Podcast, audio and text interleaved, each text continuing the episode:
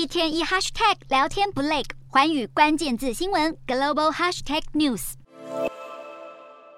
耶诞节早晨，英国各地教堂诗班歌颂起英国国歌《天佑国王》。英王查尔斯三世一早遵循王室传统，率领王室成员在英格兰东部山郡汉姆堡参加耶诞节礼拜。这是首次没有女王伊丽莎白二世的耶诞节，除了英王与王后，还有王储威廉王子一家五口、安德鲁王子、爱德华王子等人，唯独不见哈利与梅根。当地时间下午三点，全英国电视与广播播出查尔斯三世即位以来首场耶诞节文告。这场对全英国人民的对话是英王本月稍早在女王长眠地温莎堡圣乔治教堂遇露。I cannot thank you enough for the love and sympathy you have shown our whole family. 查尔斯三世以感谢各界在女王驾崩后表达的爱戴与悼念开场，接着进入正题，谈论百姓在严峻通膨以及经济衰退下的这段艰苦岁月。查尔斯三世特别感激英国人民发自内心的团结，努力应对不断恶化的生活困境，特别是那些愿意慷慨提供别人食物、捐款援助的好心民众。